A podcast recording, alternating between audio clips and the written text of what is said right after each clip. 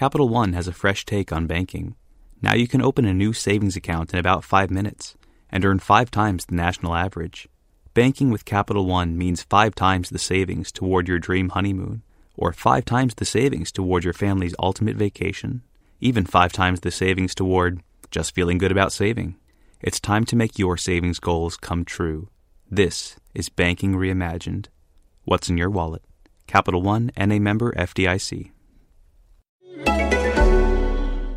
You're listening to Lucy Kellaway's podcast from the Financial Times. When financial markets are crumbling and banks are crashing, the natural response of people in positions of authority is to talk rot. Two weeks ago, Bear Stearns adamantly denied it faced a liquidity crisis. The next minute, it was being bailed out by JP Morgan. Meanwhile, politicians and central bankers were tying themselves in verbal knots trying to reassure. Hank Paulson heroically came up with a new noun, a downclimb, in order to avoid saying the word recession. This sort of talk is, of course, rot, but it's understandable rot. The point is to shore up confidence. The same can't be said for other sorts of business rot. Inspired by Mr. Paulson, I've been hard at work compiling a rot analysis of business talk, looking at phrases that mean just the opposite of what they pretend to mean. These phrases, I've found, fall neatly into seven different categories of rot some good, some bad, but nearly all ugly. The first category is useful rot. Shoring up markets rot falls into this group. It doesn't always work, as the Bear Stearns management found, but it's worth a go. Useful rot is also deployed when big people are sacked from big jobs.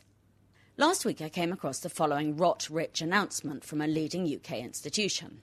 It is with regret I announce that Mr. X is leaving Institution Y by mutual agreement at the end of April.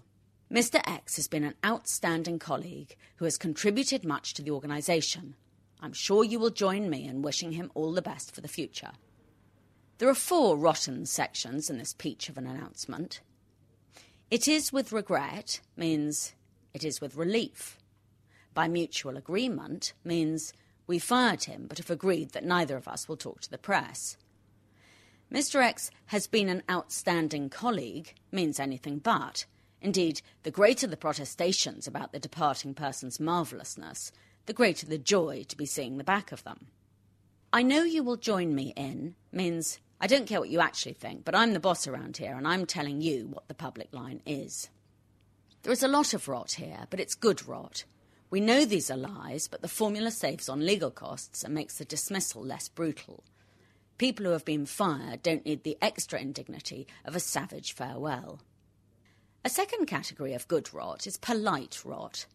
The English language is full of this, and very nice it is too. I will bear that in mind, is a polite way of saying, I'm going to ignore that altogether. To ask, what was the thinking behind that? is nicer than, were you on drugs when you came up with such a harebrained idea? There are many other examples of polite rot. Up to a point means not at all, and I hear what you say means I disagree. And in resignation letters, I'm going to miss working with so many talented people means I can't wait to get out of here. There is only one problem with polite rot it discriminates against foreigners who take it literally. The third category is insincere rot. This goes a few steps beyond polite rot and jars.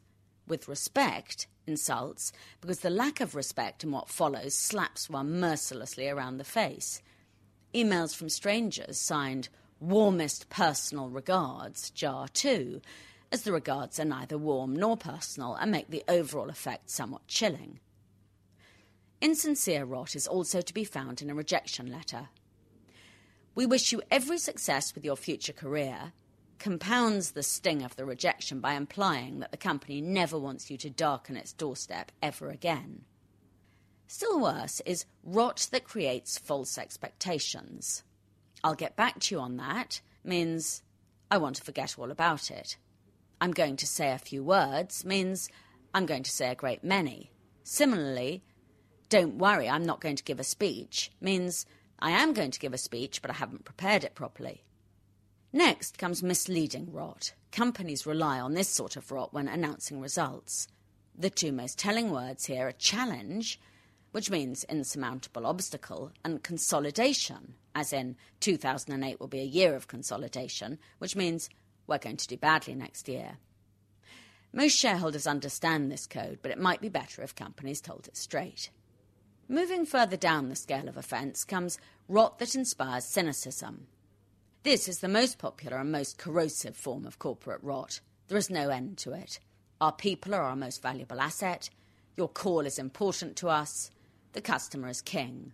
These mean we are saying this because we like the sound of it. Worst is we are sorry for any inconvenience caused when spoken by a machine.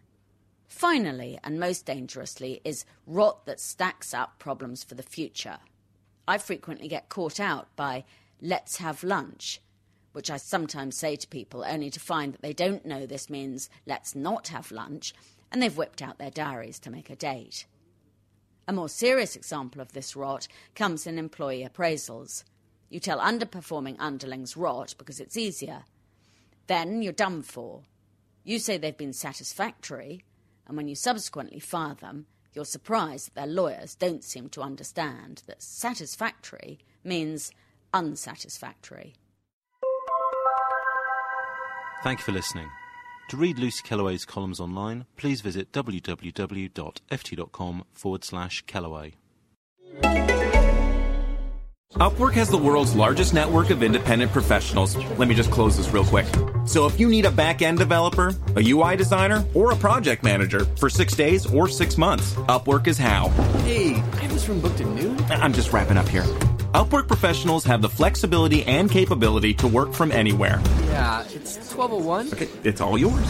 Which is nice if you're already low on conference rooms. Plus, they're proven, rated, and reviewed. When you need in demand talent on demand, Upwork is how.